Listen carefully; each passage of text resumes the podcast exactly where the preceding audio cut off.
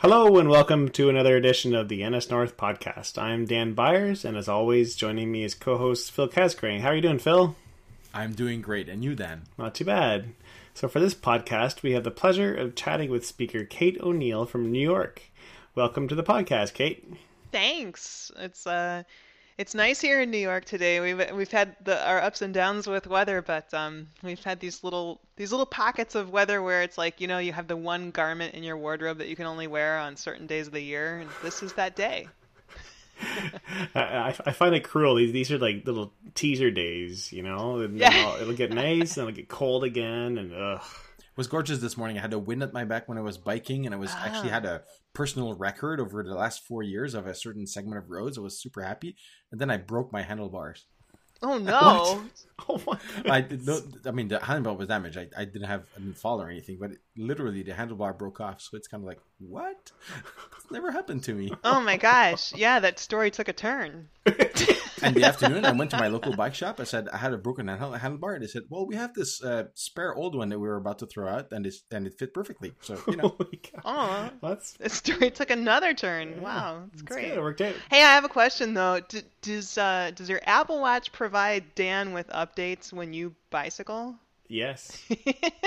we were we were talking before we started recording about how uh, Dan and Phil are Apple Watch friends, and so they get notifications of each other's activity. And I just didn't know the extent to which that happened. Like, you know, was Phil getting coffee alerts for Dan's caffeine indulgences? And apparently, Dan is getting bicycle alerts for Phil, but you didn't get a notification that Phil's handlebars had broken, right? No, I didn't. That would have been like a fall alert, I guess. Oh, I wonder if we can broadcast our fall alerts. Yeah, we can, right? Sudden accelerometer change.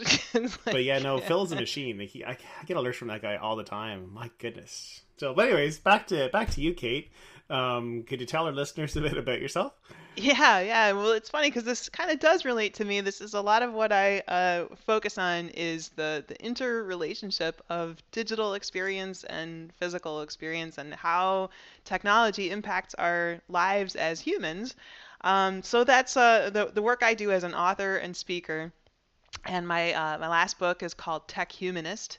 Uh, the book before that, incidentally, was called Pixels and Place, and this the the topic of you know kind of uh, how devices track our physical movement and how they alert people within our, our social circles and stuff like that is very much uh, in line with, with that book. So um, it's very interesting kind of nuances that come out of this work uh, around community and uh, the meaning of place and how all of this ties into you know how we relate to one another and how we sort of relate to ourselves in a sense. And so how would you like how would you position the book? Like who is the book for?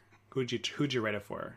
So Tech Humanist is really geared at uh, business leaders, corporate leaders um, who are in the position of needing to make investments and decisions about digital transformation. That's kind of the the, the sweet spot of of who I think is most likely to, you know, kind of gain something from Tech Humanist. But I also try to write to practitioners like designers, developers, strategists, and so on who are all making decisions about technology and how, how to build technology and design technology for human use.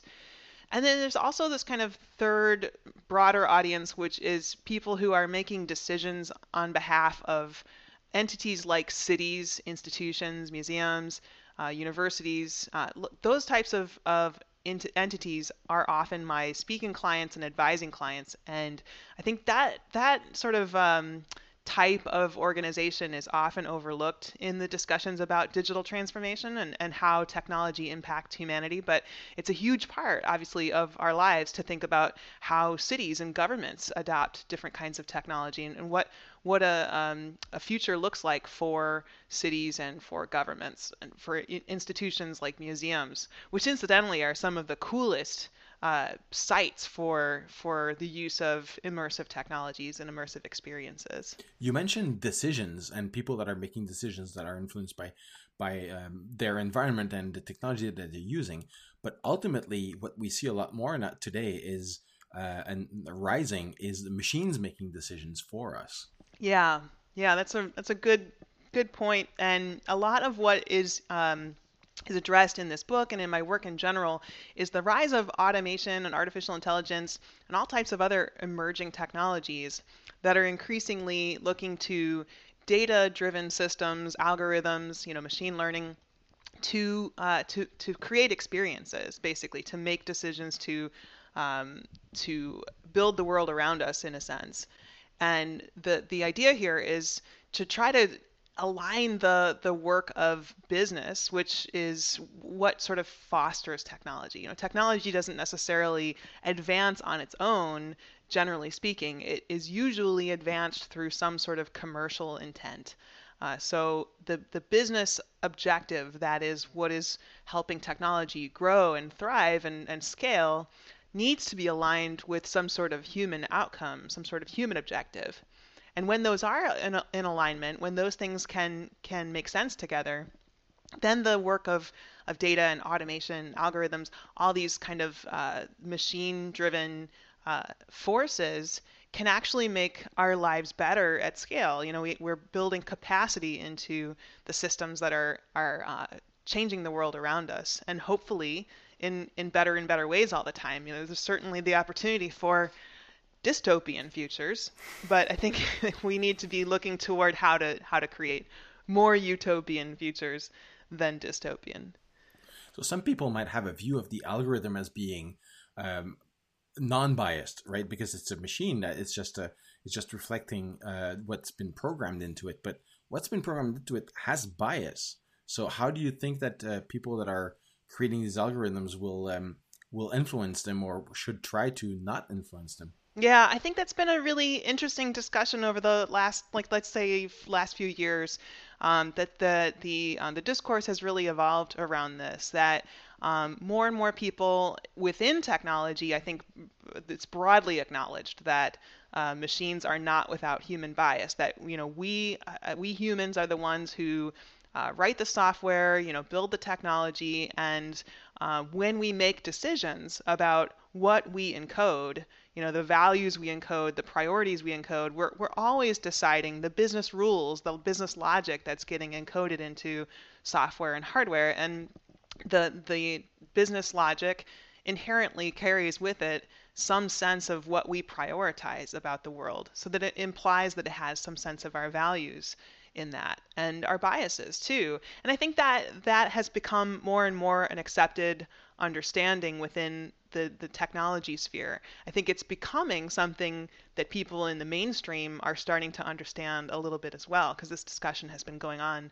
so much in the last few years that uh, more and more experts are out there talking about the um, the algorithmic bias that's in place. Uh, that you know, not just not just the software that's encoded, but also data sets. You know, like what um, what happens when someone endeavors to, to collect a set of data about people, uh, that they're necessarily imposing some sort of structure on what's meaningful about that data set and who's going to be part of that data set. So there's an, a degree of, uh, of exclusionary work that goes on there uh, or an intentional sort of inclusion.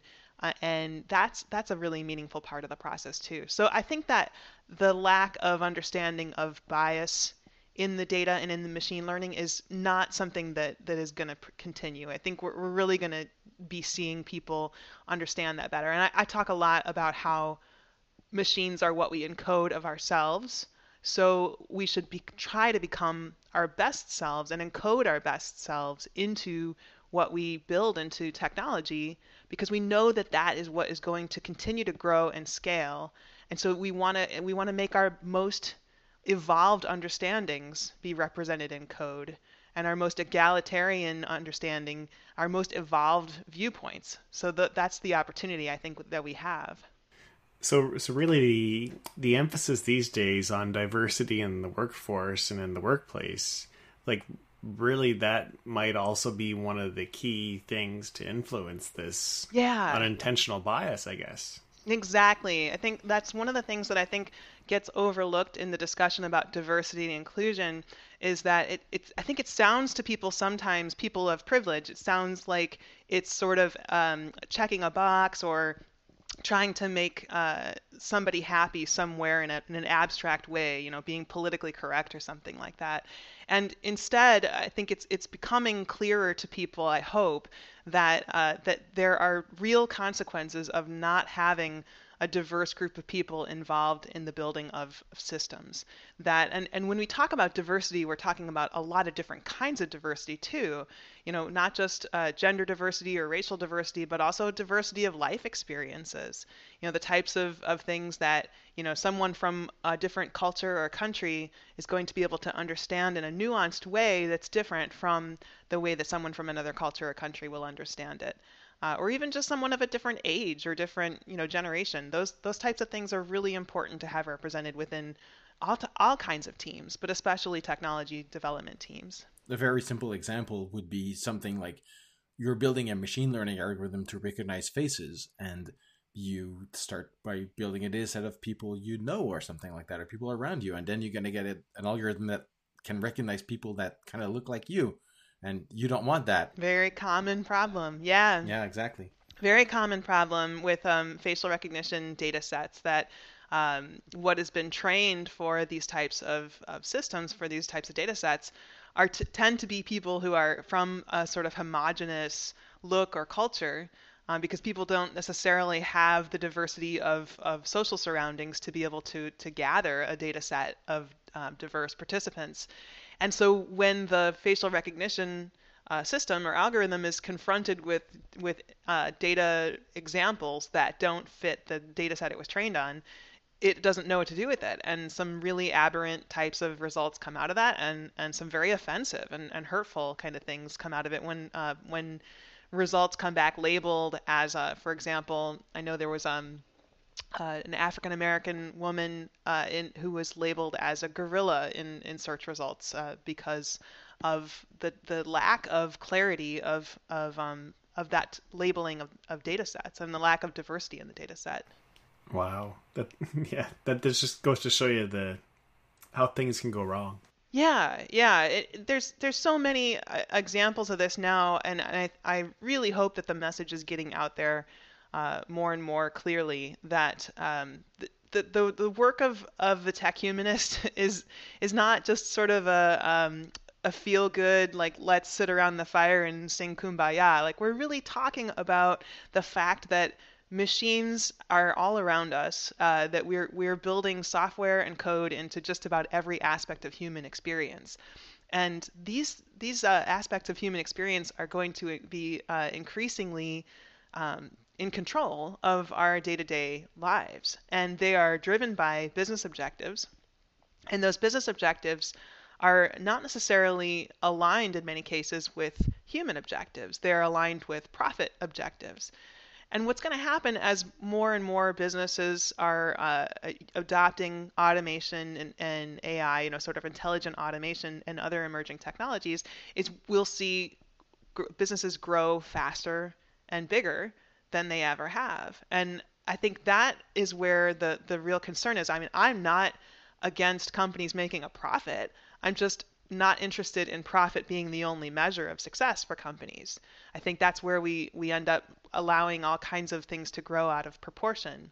So if companies would would instead uh, figure out what they're trying to do in a way that is uh, in in some way aligned with some kind of human objective. And I mean, uh, even just as clear as, um, you know, Southwest Airlines, for example. I, I always love the example of them figuring out that they are a, a low cost airline, which seems like it's a very simple proposition, but in every way that they build out their brand, their operations, and their experiences, they dimensionalize that and they have bought the customer into the process and their their technology uh, adoption shows that as well. They've been able to make investments into technology that helps them stay operate uh, operate at an efficient level.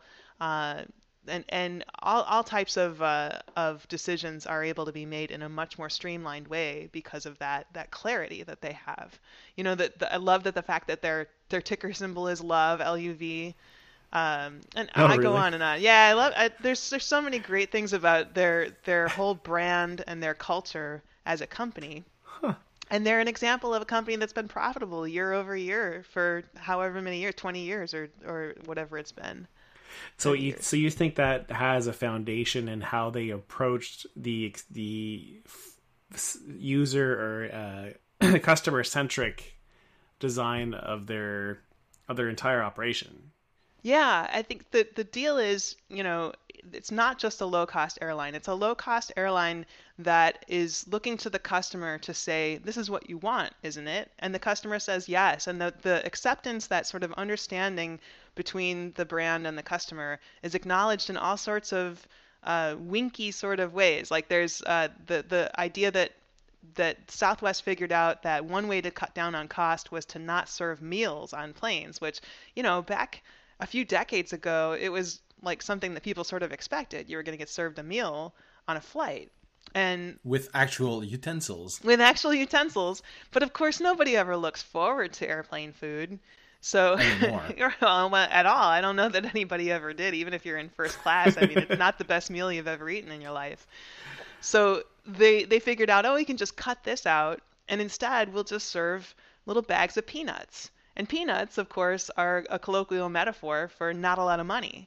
So there's this kind of wink and nod that's happening when they acknowledge that they're saving people money and they're handing them this little bag of peanuts and it's all kind of a little joke everybody's in on.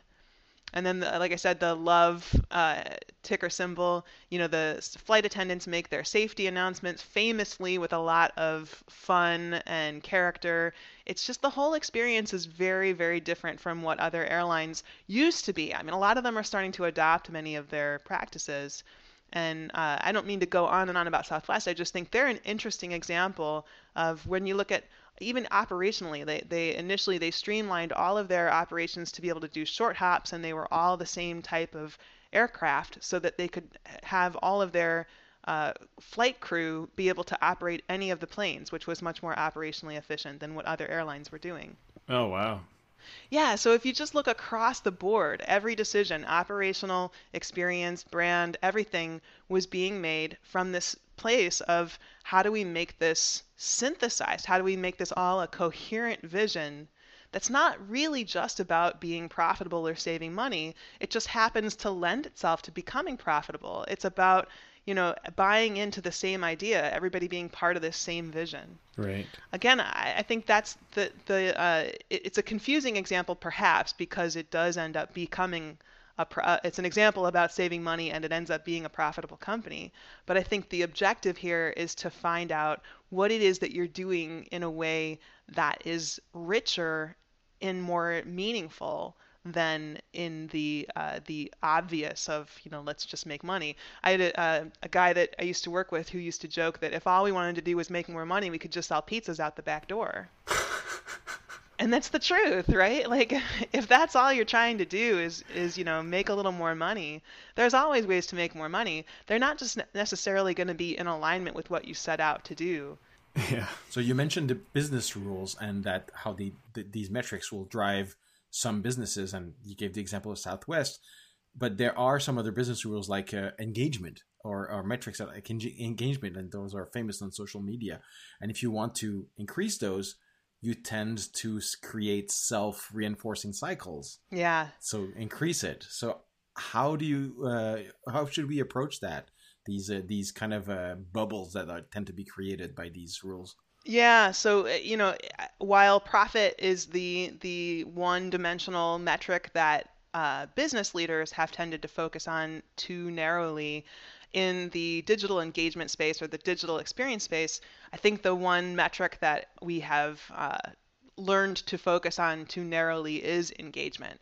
And so you get these these self-fulfilling cycles where, uh, look at YouTube, for example, where uh, when you finish watching one video, the algorithms that are in place are there to try to figure out what's going to keep you watching most likely when they're going to serve you up increasingly engaging content which in the land of youtube means increasingly controversial and so you end up seeing a lot of radicalized content you know politically radicalized radicalized content show up very quickly you don't have to get a few clicks into the YouTube stream before yeah. you're generally seeing some sort of politically radical content.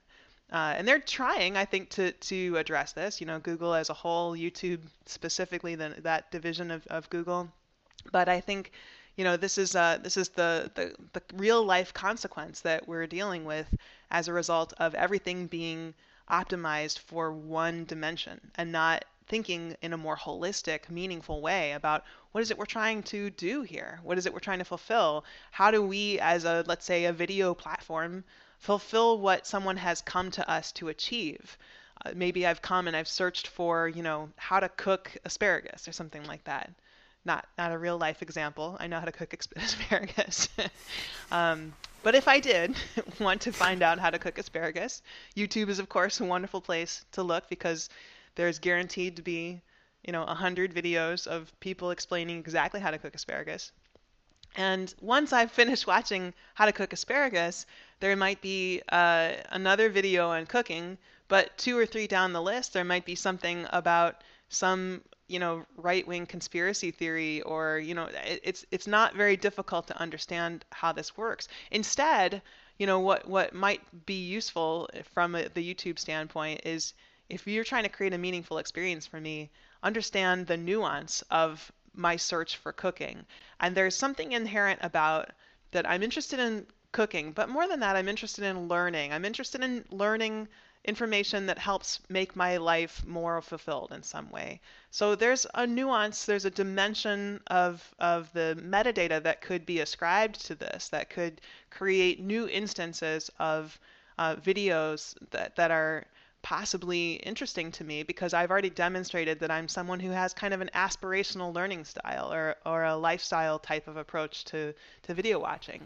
So so from the from the perspective of that metadata, like do you think that the like for these global systems like YouTube and Facebook, like their their metadata is just not as complete as it needs to be to be able to provide you know this type of experience you're asking. And like when if they were to try and accumulate that kind of metadata would that be a privacy issue? Or like how, how does that lend itself to privacy issues? Yeah i, I don't think that youtube is lacking in metadata. I just don't know how meaningful their metadata is. And i don't know how um, I, don't know how meaningfully they can go forward from here. I believe there's a path forward for for YouTube. I mean, there's so much content on YouTube already that it's you know a, a, a given that there's going to be a, a um, sort of a lack of structure to what's already there. I, I, think the last time I looked was for every minute of every day. There's ten minutes of video that's uploaded to to YouTube. Yeah, so it's it's you can't keep up. It's impossible. Of course, and accelerating all the time. Exactly. So so when you say metadata and and um, and adding like if I make a video about asparagus cooking, I can I'll put that as a keyword and mm-hmm. people are going to find it and that's awesome and that's good metadata. But there's a bunch of people out there that for them to just put random keywords so that their video will be caught by some algorithm somewhere. Right, of course. Yeah, and you know, believe me, having spent many years of my life surrounded by the uh, search engine optimization industry, I understand that keyword stuffing and, and that sort of those sorts of practices are going to be the way some people are going to think they should go when they just feel like they need to sort of locally optimize. They need to figure out how to game the system. Uh, but I think that the algorithm needs to be smarter than that. More than the algorithm being smarter than that, the company needs to be smarter than that, right? Like there needs to be some sort of understanding of what it is the company is trying, what what the company is trying to uh, satisfy, and who their customers are, like what the customers come to them for, what the people come to them for, and how they can best provide a meaningful experience in people's lives. That will take a significant effort, though, because they they need to shift their mindset from, say, profit or engagement that they can talk about their board of directors to something much more holistic, which might be a hard sell. The thing that's so interesting to me, though, is that in the work that I do, a lot of my audiences are corporate leaders and executives. And it is so consistent that the people that I meet want to do better. They want to create better business. They want to be part of making the world a better place. And this is it's not just hollow talk. They they really want to understand how to align the what they what they know traditionally from you know business school and all of their work thus far with the way of the future you know with the way of of uh, scaling automated intelligence like the, this this path forward with data driving decisions and you know tech, technological experiences being what we all live with every day this is something a little daunting to to many executives. There's a there's a rate of change that's terrifying. And they know that they have to lead their companies into uncharted territory. They they don't understand what the full consequences are going to be of different types of governance that they put in place, and they don't necessarily understand how they're going to, uh, you know, kind of modernize their operations. But I, I do find that most of them, uh, most of the people I talk to, demonstrate a real interest and, and intellectual curiosity for how to make this work, how to how to make business better while also making it better for for humanity. So I take a lot of hope from that. I, I don't think that this is, you know, as as dark and and uh, depressing as it's easy to make it sound. It's just hard. It's like if the companies would only an- present things to their board because they have to, right? Because they're forced to by some law or something. If we could avoid that, that'd be great. Sure, you know, you got you, you're going to have to deal with regulations eventually. Like that's going to be a part of this process. And I think, you know, we're starting to see what it's going what it looks like as uh, the consequences from GDPR in Europe you know, play out and companies have to pay up for non-compliance. And uh, more and more companies obviously start to look at that and start taking it a little more seriously and and the fuller consequences of what that's going to look like long term start to become more clear. But that's only one set of regulations and every country and every you know sort of governing body eventually is going to have its own set of regulations around this area right you know around data data privacy and uh, tech, various kinds of technological uh, algorithmic decision making.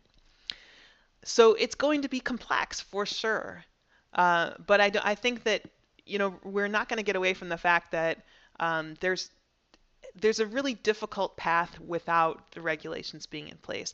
One of the things that I, I find is a lot of my work lately has been pulling me toward uh, data privacy and toward the ethics space of technology, so AI ethics and data ethics and so on.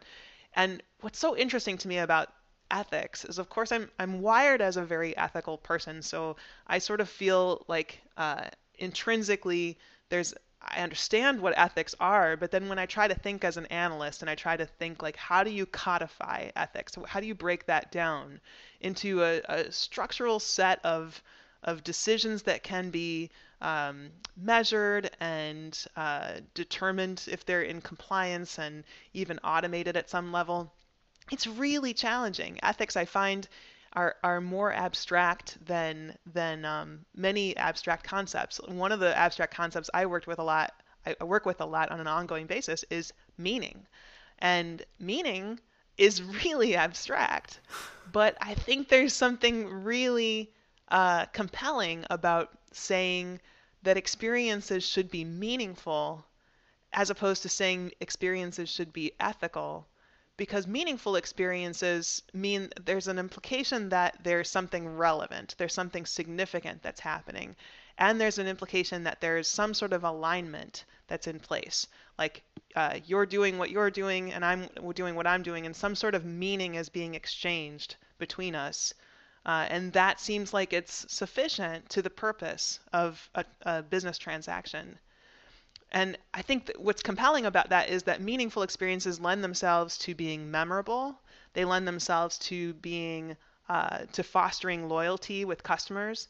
They uh, they tend to generate more um, employee retention. You know, sort of um, a sense that the employees are part of something that feels like it has a purpose. Uh, so all of these good things happen as a result of focusing on creating meaningful experiences. Whereas I think creating ethical experiences feels really good to say, but in practice, I don't know that it necessarily aligns all that well with with what we traditionally use to measure the success of business. So it becomes very challenging to provide the right incentives. Yeah. If that makes any sense. It it very very much does. Like if you if you think of the like the simple example of Apple, like with how they've you know approached the entire platform with iOS and the iPhone, and then also with the watch, like everything's tied around context and relevancy, right? With mm-hmm. with how you use both platforms there and and like we see tremendous brand loyalty with that as well like people are just uh, completely addicted to to how easy it is to get notifications now and to, to handle things when they need it yeah so that that makes that makes a ton of sense from from what you're saying there so, you know, and this is something that uh, I, I, delve into a lot in, I, I, delved with it some in, in Pixels and Place, but I delved into it even more within Tech Humanist. Like this idea of meaningful experiences is one that really drives me. In fact, when I describe the idea of, of companies, I, I want companies to identify their strategic purpose. You know, what is it that they're trying to do, what they're trying to achieve at scale. Mine is I want to create more meaningful experiences. I want to help the world create more meaningful human experiences. Because I genuinely feel like that that's kind of the key to putting these pieces together, to figuring out how you know technology can advance and do all the wonderful things that it has the potential to do through the work of business, which is going to commercialize it uh, it is going to take full advantage of the commercial opportunities and bring it to full capacity and scale, while also hopefully solving business, uh, sorry, solving human problems and aligning somehow with some sort of human objective or human outcome. And if all of those pieces fit together, then we really have some promise for the future. If those pieces are not in line, then we have some trouble. yeah, and like so is your perception that a, the majority of businesses aren't quite getting that at this point? I know my my sense is that that, problem has not been uh, clearly enough identified. I, you know, my work is about making it clear and helping um, both business leaders and you know practitioners, you know, any, everybody who's involved in the process, you know, kind of understand better what their role in the process is and I find great acceptance of of the idea. I find most people when they hear this articulated clearly enough, they go like, "That's it. That's what that's what we've that's the magic formula." And I, I hear some great results. There's this um, human-centric digital transformation work that I, ha- I I do, and there's a workshop, and there's a canvas that I offer to my attendees of this workshop. And one of the attendees was the CEO of a utility company in South America. And he walked through the work of, of identifying purpose and aligning values and priorities, and you know all of the other work uh, of making sure the operational objectives fit and so on. You go through all of these pieces before you get to how you're going to model this all in data and how you're going to amplify the purpose through technology. So techno- um, digital transformation is following the the purpose of the the business. So he goes through all of that work he gets to a point where he has an insight about uh, how he's going to be able to automate some functions within his customer service department that will uh, both address customer inquiries more efficiently and have the human workers that are going to be augmented, you know, whose jobs are going to be augmented by these, you know, chatbots or automation, be able to be part of building more nuance into the answers that are going to be automated into this process. So they get more valuable work experience and they get to add more meaning to this process. So he's he followed up with me and reported back on the results and they were incredible. The the amount of money that they were able to save, the amount of jobs they were able to impact, you know, people that were able to have more meaningful work that they were doing and the rate at which customer inquiries were being fielded went up significantly. So all all factors were Im- improved and I think it's just it's not that difficult to understand. It's just the pieces need to make sense together. Yeah. Oh, it, it, that that must be so fulfilling to to see that happen with you know something that you're doing so much research on and you go and see it put into practice and it's actually working yeah yeah yeah it is really fulfilling and it, it's really inspiring that you know the idea that if i if i can keep getting this message out there and keep getting it in front of people and, and help un- help people understand how to put this in place that again, these are these are not difficult concepts. It's not like people say back to me like, "Now, what was this again about, you know, aligning business and human?" Like, no, no, it makes sense. It's just something that, you know, it hasn't been articulated in quite this way. And Yeah. so when when they hear it, they they get it, and I'm really encouraged to get out there and talk about it more.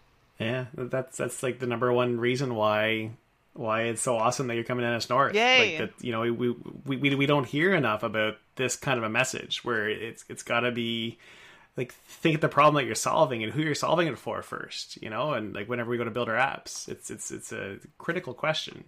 Yeah, well, it, it's uh, it's always encouraging to get in front of developers too, because the you know it's the direct line to the code and the the, the work that's being built. Uh, so that's that's always one of my favorite types of audiences, and I love I love being able to kind of take that the immediacy of the work uh, and and understand how that's going to play out for people. Yeah. So the the questions I get are completely different, and it's Yeah. really it's really wonderful.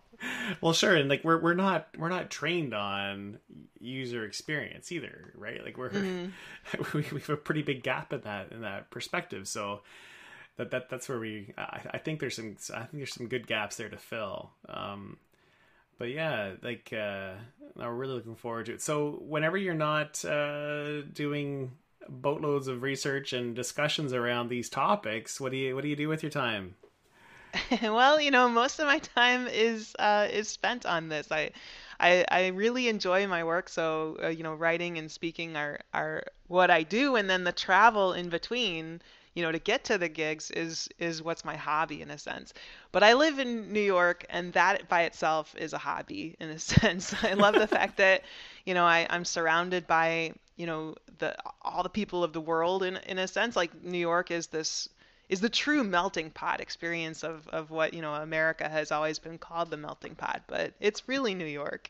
it's like you know I live in Midtown Manhattan, and I really find it fascinating that just to walk from my apartment to Central Park, which is about two blocks, uh, I could literally hear uh, 20 or 30 languages being spoken along that two block walk. Right. It's astonishing. It really is. But and and to me it's really significant because I'm a linguist by education. So Oh. I love love being surrounded by so many languages.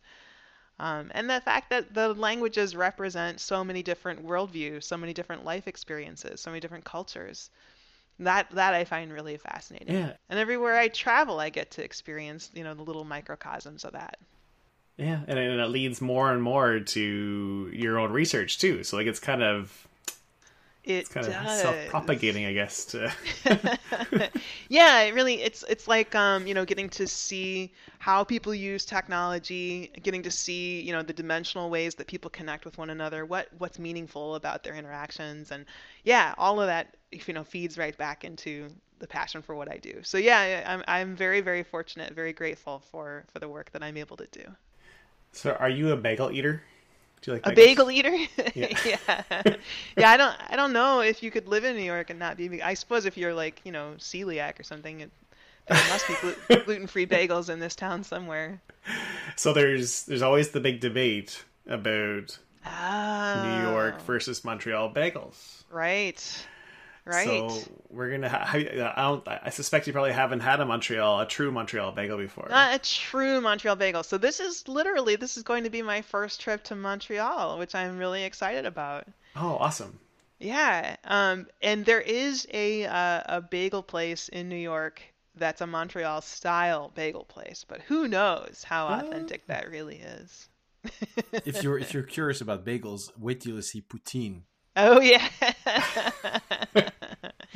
yeah, as a vegan, I'm afraid that's going to be a more challenging option for me. But I did see I've actually done my research and I found vegan poutine options, so I'm looking forward to that. They do exist. Yeah, absolutely. Yeah. Wait, wait, wait. Regular poutine is not vegan. Well, no, it's got uh, cheese curds, and the gravy is typically from beef stock. Yeah. Oh, of course. No, I'm just kidding. Yeah. just close your eyes. Yeah. It's, it's too good to not enjoy. Well, if they can make squeaky tofu, you're all set. Right. Yeah, you know, I've been vegan for 20 years, and the amount wow. of uh, change and progress that's happened within vegan cuisine, so to speak, in that time is really remarkable. Like if you if you could have said vegan poutine like 20 years ago, someone would have laughed at you. But you know, it's just it's normal to think now. It's like, oh, okay, well you're trying to do a vegan version of something. Like there's vegan meats, there's vegan cheeses. You can do anything you want. Yeah. Technology. we we have the way to do it. we have the technology. Food has had innovation too. It's a pretty amazing thing. Thank you very much for joining us uh, tonight, Kate. Thank you guys for having me. It was such a pleasure just t- talking with you and getting to learn so much. My goodness, we, we can't wait to, to hear your talk in uh, in a week and a half. It'd be wonderful. Yeah, I can't wait to, to be there and try some bagels. Very good. All right. Great to talk with you both. And thank you, Dan, for hosting with me. Ah, no problem. Thank you, Phil. And uh, we hope to see you all in Montreal uh, very soon. And if you're re- listening to this later, well, uh, we hope that uh, you've enjoyed this podcast and uh, we'll talk to you later. Take care, everybody. You have coffee? I do have coffee. I spilled your secret, Dan. It'll help me survive. Now we're getting nerdy. So Dan is my friend on Apple Watch, and we, we taunt each other with things. And at one point, it was like I think it was two p.m. and I got a notification that Dan had completed his standing ring. I'm like, what? It's two p.m. Does it tell you when he's had too much coffee? you get this notification at two in the morning. Dan's caffeine intake has exceeded what recomm- it's recommended. The LD50. You're like, what? Two in the morning? I know the conference is coming up, but come on, Dan. Now you're messing with my sleep. Jeez. Yeah, no, we'll, we'll, I'll, I'll sleep on the 29th. That'll be good. Well, Apple Watch friendship is a lot more complicated than I imagined. It is. it's like a, it's a big responsibility. It sounds like. Well, if some uh, like Dan goes on a run, for instance, I, I can tell him, "Good job, you're my favorite runner," and things like that. So it's, Aw. it's convenient. Yeah. Starting a conference is like bicycle shorts. It reveals a lot about a person. oh my goodness. There is a visual I will not be able to cleanse from my mind.